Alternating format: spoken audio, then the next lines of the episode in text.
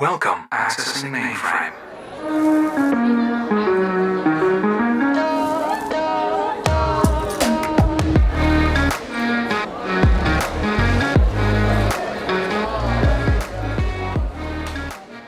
Loading. what it was like being a drug addict. What is life as a drug addict like? Well, I suppose there are many, many varieties of drug addict, and all of us have different stories. Mum? Lie to me, Mum! Paul? Let me out! You're gonna stay in there until you're better! I don't want to! You useless excuse for a son! Say what you like, I'm not listening! Hej alle sammen, og velkommen til Future Loading, episode 17. Vi vil sige tusind tak for al jeres feedback, og I må meget gerne sende os meget mere, fordi det hjælper os rigtig meget. Øh, så hvis I har lyst til at rate os et sted som Apple Podcast eller en anden platform, hvor I kan høre os, så må I meget gerne det. Dagens emne, det er misbrug. Vi har så en meget speciel gæst, Helene Kåber, som er psykoterapeut ved Tuba, som er en organisation ejet af Blå Kors Danmark. Tuba, der står for terapi og rådgivning for unge, der er børn af alkohol- og stofmisbrugere, som er specialiseret til at hjælpe de unge, som har været igennem en masse. Velkommen til Lene. Vi er super glade for at have dig her. Kunne du lige præsentere dig selv, så folk kan få et lidt bedre indblik i, hvad du laver? Jamen det kan du tro, og tusind tak, fordi jeg måtte øh, komme og være med i dag. Selvfølgelig. Du har præsenteret mig, jeg hedder Helene og arbejder til daglig som psykoterapeut i Tuba i København. Og øh, Tuba er et sted, hvor vi behandler og rådgiver om senfølgerne af at være vokset op i en familie med misbrug. Jeg har været i Tuba i 10 år, og inden da har jeg været i noget, der hedder samtalegrupperne i København.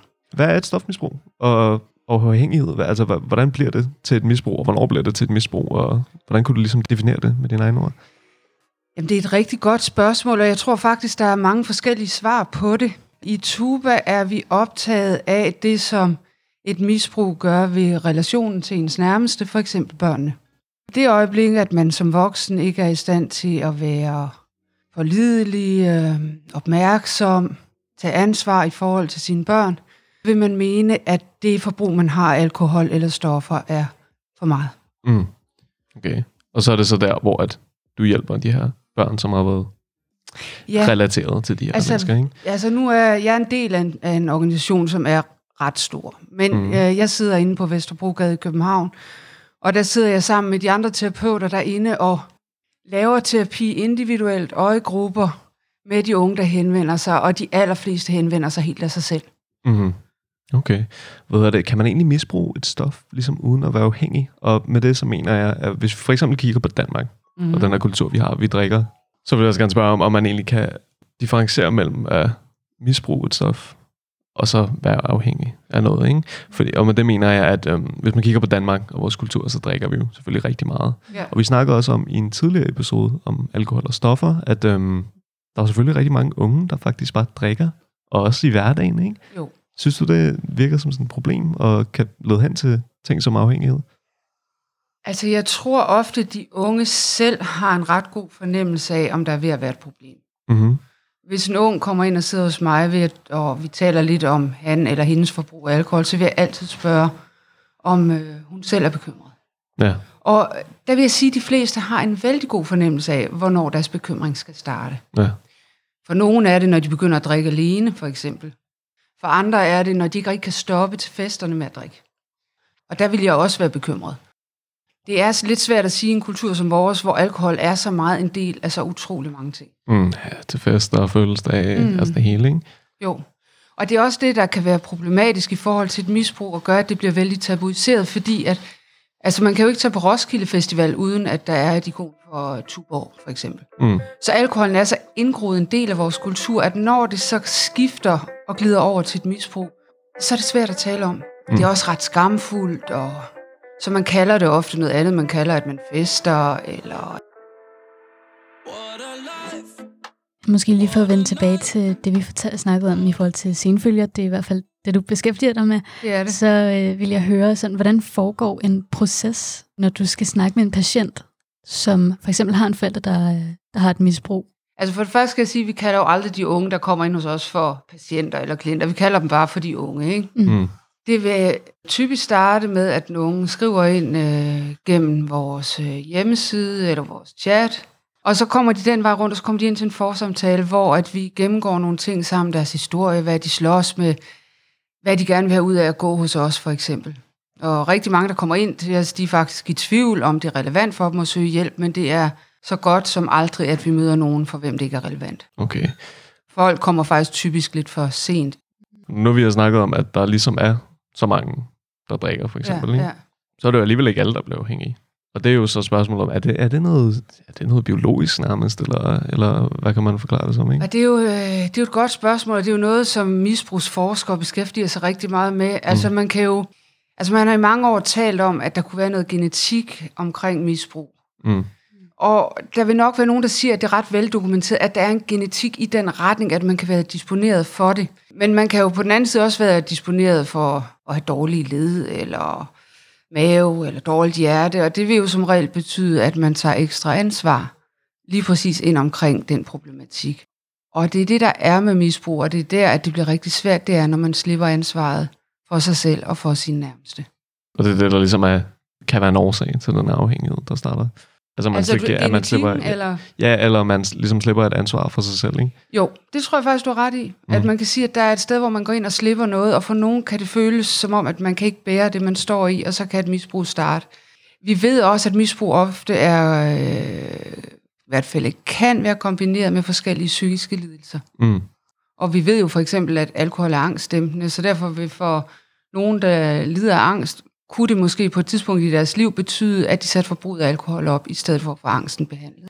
På skolen, der snakker vi for eksempel meget om, at øh, der er en, sådan en vis social reproduktion i forhold til misbrug, Ja. sådan så at de unge har sådan større sandsynlighed for os at komme ind i et misbrug. Ja. Er det noget, du har oplevet første hånd? Altså, der er noget statistik på det, som siger cirka 33 procent højere risiko for at udvikle misbrug. Mm. Og det er selvfølgelig noget, vi taler rigtig meget om inde i Tuba, og det jeg som regel siger, det er, at risikoen er jo typisk til stede, hvis man ikke får hjælp. Og de personer, som måske er i den unges familie, har typisk ikke fået den hjælp, de behøvede tidligt nok. Men de unge, der kommer hos os, det kan godt være, at dispositionen på et eller andet sæt er større, eller man har tradition for i familien at løse problemer ved at udvikle et misbrug. Tror du, det er misbrug? Det er ligesom, for eksempel folk med angst. De kan have en tendens til at søge til alkohol, fordi det er angstdæmpende, ikke? Er et misbrug egentlig noget, der kompenserer for ting? Ja, det tror jeg bestemt, det Ja. er. Jeg tror i høj grad, det kompenserer for et følelsesliv, der kan være svært at tale om. Mm. Man kan sige, har man svært ved at være i kontakt med sin kedattighed, eller sin vrede, eller man har været udsat for ting, som har chokeret eller traumatiseret en, og det er svært at finde sin vej i det, så kan misbrug jo selvfølgelig være en måde at dæmpe nogle følelser på, uønskede følelser, kan man mm. sige. Og så det vi ved, det er jo, at det hjælper ikke, fordi at de kommer jo tilbage igen, når man er ædru. Nogle gange endda forstærket, ikke? Så derfor så er, er hjælpen altid en anden vej rundt. Er det sjældent, man ser, at folk kommer ud af de her afhængigheder? Eller er det meget nemt, at folk ligesom relapser? Eller går tilbage til det, fordi det, det som er for hårdt, ikke? Der er jo øh, rigtig god misbrugsbehandling rundt omkring, og der er også mennesker, som kommer ud af deres misbrug. Det tænker jeg, der er mange, der gør. Men der er også rigtig, rigtig mange, for hvem det er meget svært. Jeg kan huske, at der er et klip af skuespilleren Robert Downey Jr., ja. så han var jo tidligere misbruger. Ja, Han sagde, at det svære var egentlig ikke at stoppe. nej. Det svære, det var at tage valget om at stoppe. Ja, interessant. Og det er ret, ja, det er ret interessant, fordi det giver lidt en sådan forståelse af, at det er som om, de ikke rigtig vil. Hvis de, det ligesom er det, de søgte til og fik det godt af, så selvfølgelig vil man ikke stoppe det. Det er jo det, ikke? Og det er jo det, der, er, der modsiger hinanden, ikke? Og det, det er Jo. jo det, der gør det så svært. Jo, og så tror jeg heller ikke, man skal undervurdere, hvor voldsomt kraftfuldt et misbrug kan være. Mm. Og derfor er der også mange, der har brug for rigtig meget støtte til at tage den beslutning.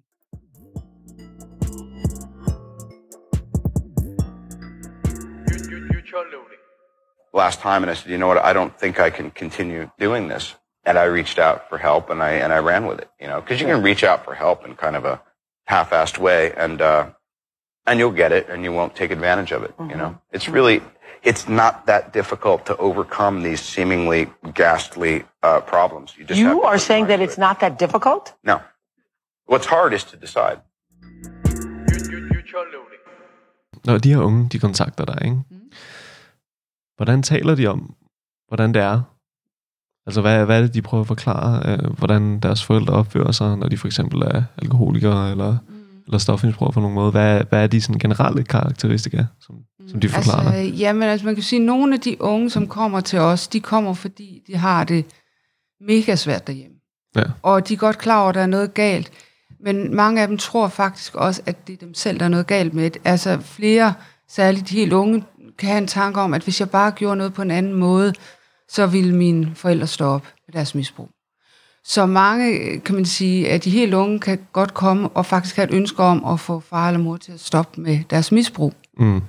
Og så er det, vi kan hjælpe dem med at arbejde med, det er jo, hvordan de sætter deres egne grænser i forhold til det, hvordan de får den hjælp, de behøver, og selvfølgelig også, hvordan de får sat de krav til deres forældre, som de har brug for, men vi er meget mere optaget af dem, end vi er af forældrene.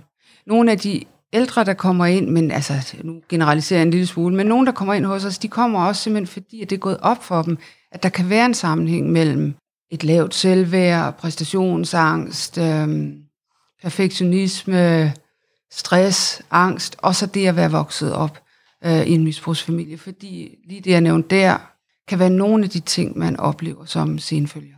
Så der er en sammenhæng mellem at vokse op i en misbrugsfamilie og blive senere misbruger, altså senere ind i livet. Ah, det er ikke det samme som at blive misbruger. Jeg vil sige, at det er det samme som, at man kan få nogle følelsesmæssige udfordringer. Mm.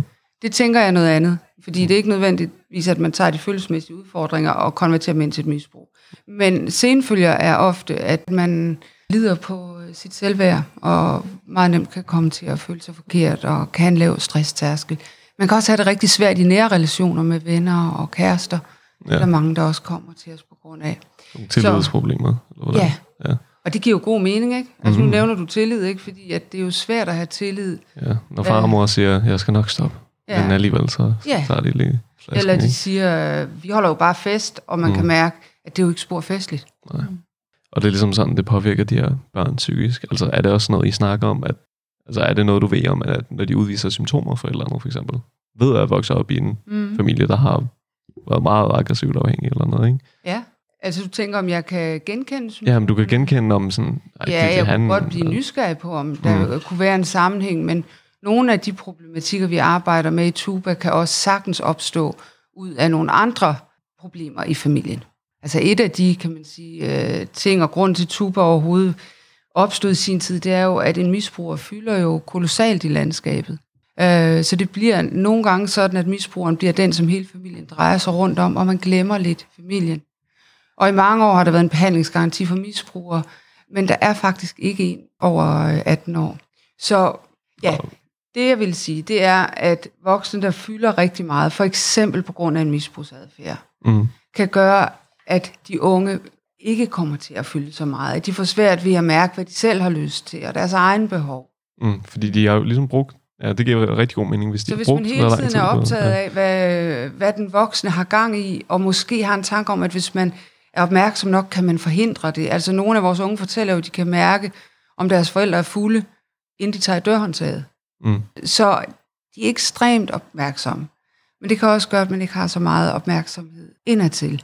Og den samme problematik kan jo godt opstå i en familie, hvor der for eksempel er et psykisk sygt familiemedlem, eller andre ting, der gør, at familien er i krise, ikke? Ja, jeg kom til at tænke på, lad os nu antage, at jeg for eksempel havde en forælder, der var misbruger. Ja. Hvad sker der sådan helt lavpraktisk, hvis jeg kommer ind i Tuba og vil søge hjælp hos en af jer sådan konsulenter eller psykoterapeuter? Hvad sker der sådan helt lavpraktisk? Så sker der helt lavpraktisk det, at øh, du har henvendt dig, og så tager vi kontakt til dig på øh, sms eller mail. Så kalder vi dig ind til en forsamtale. Og den forsamtale er jo både en forsamtale, hvor at du som ung kan finde ud af, at det her er overhovedet et tilbud for mig. Og så er det også en måde at lige se rammerne, og øh, så er det en måde for os at lære den unge en lille smule at kende. Øh, og så vi øh, beder om den unges tilladelse til at skrive lidt noter, så når så, hvis nogen gerne vil terapi, at vi indkalder til terapi, så kan den terapeut, der tager fat i nogen, lige se par noter om, hvad handlede det her om. Hvis det ikke er ens selv Ja. at sige det, ikke? Jo. Du har en ven, som du øh, holder rigtig meget af, ikke? og far eller mor er misbruger. Ja. Hvornår kan man så tillade sig at træde ind? Fordi egentlig kan man jo sige, det er jo selvfølgelig et problem, og Mm. det skal der bare sættes en stopper for. Men hvis din ven bare elsker sine forældre så meget, det er jo, det er jo totalt over, uoverskueligt. at tænke over. Overskueligt. Du har fuldstændig ret. Ja, det er fuldstændig uoverskueligt. Og de allerfleste børn og unge vil gøre alt, hvad de kan for at beskytte deres forældre. Mm. Og inde hos os er det jo ikke sådan, at forældrene er nogle skurke, men der er nogle problemer i familien, som vi kan hjælpe den unge til at håndtere. De fleste forældre, der drikker eller har et misbrug, er jo også kærlige øh, forældre, der gør deres allerbedste.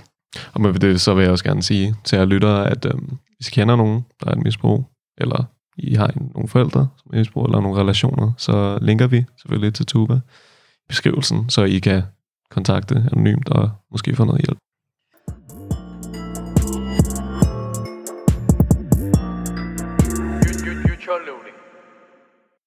Når der nu er så meget af de her, som du sagde, at der, der er lidt et brud på tillid, når man Ja. har en forælder, der er sådan her, ikke? Ja. Hvad skal man skulle sige til en stofmisbruger? Hvordan kan man kommunikere med en person, der er så selvskadelig over for sig selv, ikke? Ja. Jeg tænker, at der ligesom er to personer i sådan en relation. Både dig, der bliver bekymret, og så er der den, du er bekymret for. Mm.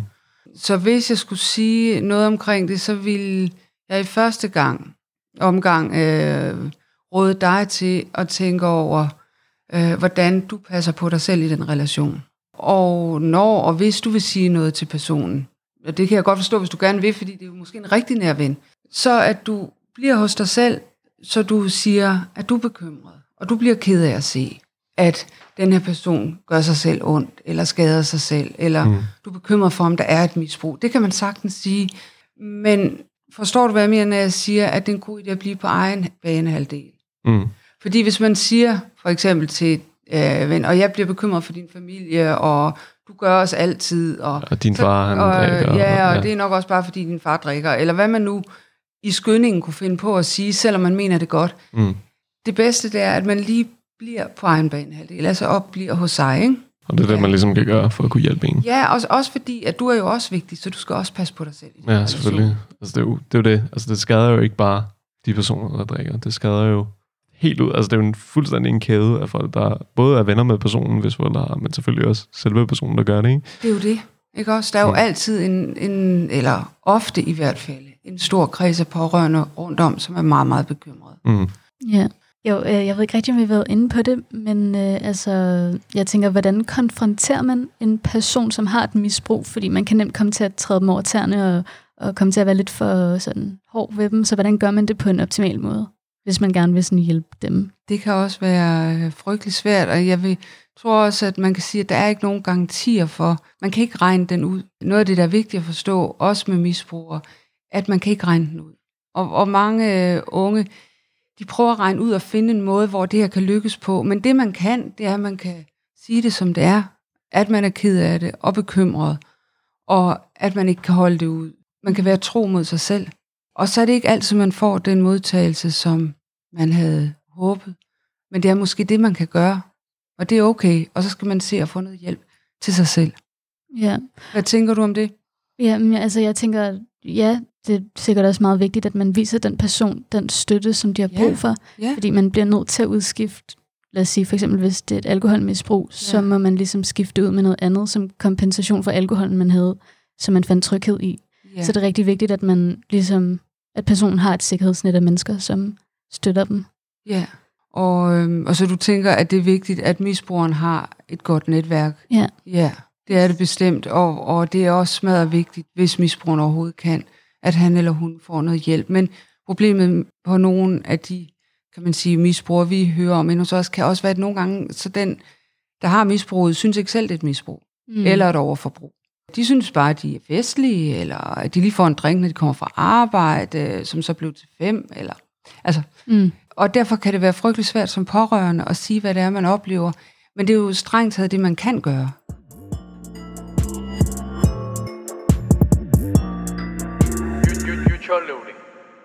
Hvis du havde nogle spørgsmål til os, så ville vi super gerne snakke om dem. Jamen altså, jeg var sådan lidt nysgerrig på jeres erfaringer Ja. i forhold til misbrug i, eller overforbrug af stoffer eller alkohol. Øh, fordi der er en ungdomskultur, hvor der rigtig meget af det, er mit indtryk. Særligt alkohol. Men det ved I mere om. Ja, altså, det, vi har jo lidt snakket om den her meget ekstreme alkoholkultur, som vi har, som nogen føler, føler sig lidt stødt af på en eller anden måde, ikke? Jo, Så det er rigtig aggressivt, og vi drikker utrolig meget, og det kan gå den ene og den anden vej. Det, det er meget tilfældigt. Altså, jeg har, jeg har nogle venner, som, hvor jeg kigger på dem, og de drikker sig så stive til hver fest, ikke? Altså, Jo. hvor jeg tænker, det er jo ikke sundt, det der, ikke? Altså, prøv at, det, og jeg kan ikke, det er jo så ærgerligt, fordi man vil så gerne passe på dem, ikke? Men man Ja. kan jo ikke være babysitter hver gang. Altså, Nej, det, kan man jo ikke. Og det er sådan også lidt det, jeg tænker for en forælder, ikke? Altså, der måske har et misbrug. Altså, man kan jo ikke, man kan jo ikke altid være der for dem og passe på dem, og, og det sårer jo en så meget af at se dem på den måde, ikke? Det er jo det, om, når du siger det her med at være der for dem og passe på dem, kan man jo næsten få en fornemmelse af, at der var tale om et barn. Mm. Og det er faktisk ofte det, der sker i, i misbrugsrelationer, det er, at rollerne bytter om. Særligt når det er forældre og børn, så er det, at børnene lige pludselig skal tage et ansvar for deres forældre, som de slet ikke har alderen, eller er i stand til, at, eller skal på nogen måde. Jeg tror for mit vedkommende, så har jeg rigtig svært ved at tage stilling til for eksempel alkohol, fordi jeg har været ædru hele mit liv, og jeg har aldrig drukket alkohol. Ja. Så når jeg for eksempel oplever, at mine venner drikker meget, så, det, så tænker jeg sådan, er det et decideret misbrug, eller er det bare mig, der ikke rigtig kender nok til kulturen til at vide om... Ja, det kan jeg virkelig godt forstå. At det må man kunne blive utrolig meget i tvivl om. Ja, Og jeg ved også øh, fra nogle af de unge, jeg snakker med, at det kan faktisk være svært eller at være den, der ikke drikker til festerne. At det faktisk også i sig selv øh, kræver noget styrke nogle gange og mod. så hvis I lytter har nogle spørgsmål øh, vedrørende alkohol eller misbrug, så er I mere end velkommen til at sende dem til os på hvor, Elias? futureloading.podcast på vores Instagram, eller Eller på vores mail. som hedder futureloading at supertush.dk. Til sidst vil vi gerne spørge dig, Helene.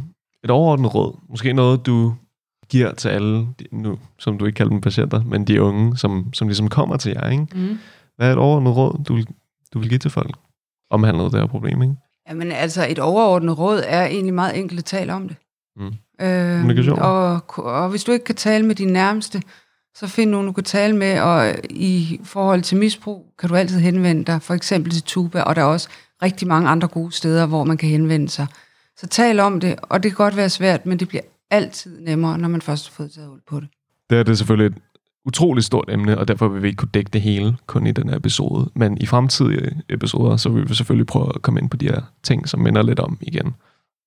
Til jer lyttere, så øh, er det vigtigt at sige, at der er jo ikke én måde at gøre det her på, og det er et kæmpestort emne. Og behandlingen af øh, misbrug, eller at være pårørende til misbrugere, det er ikke one size fits all.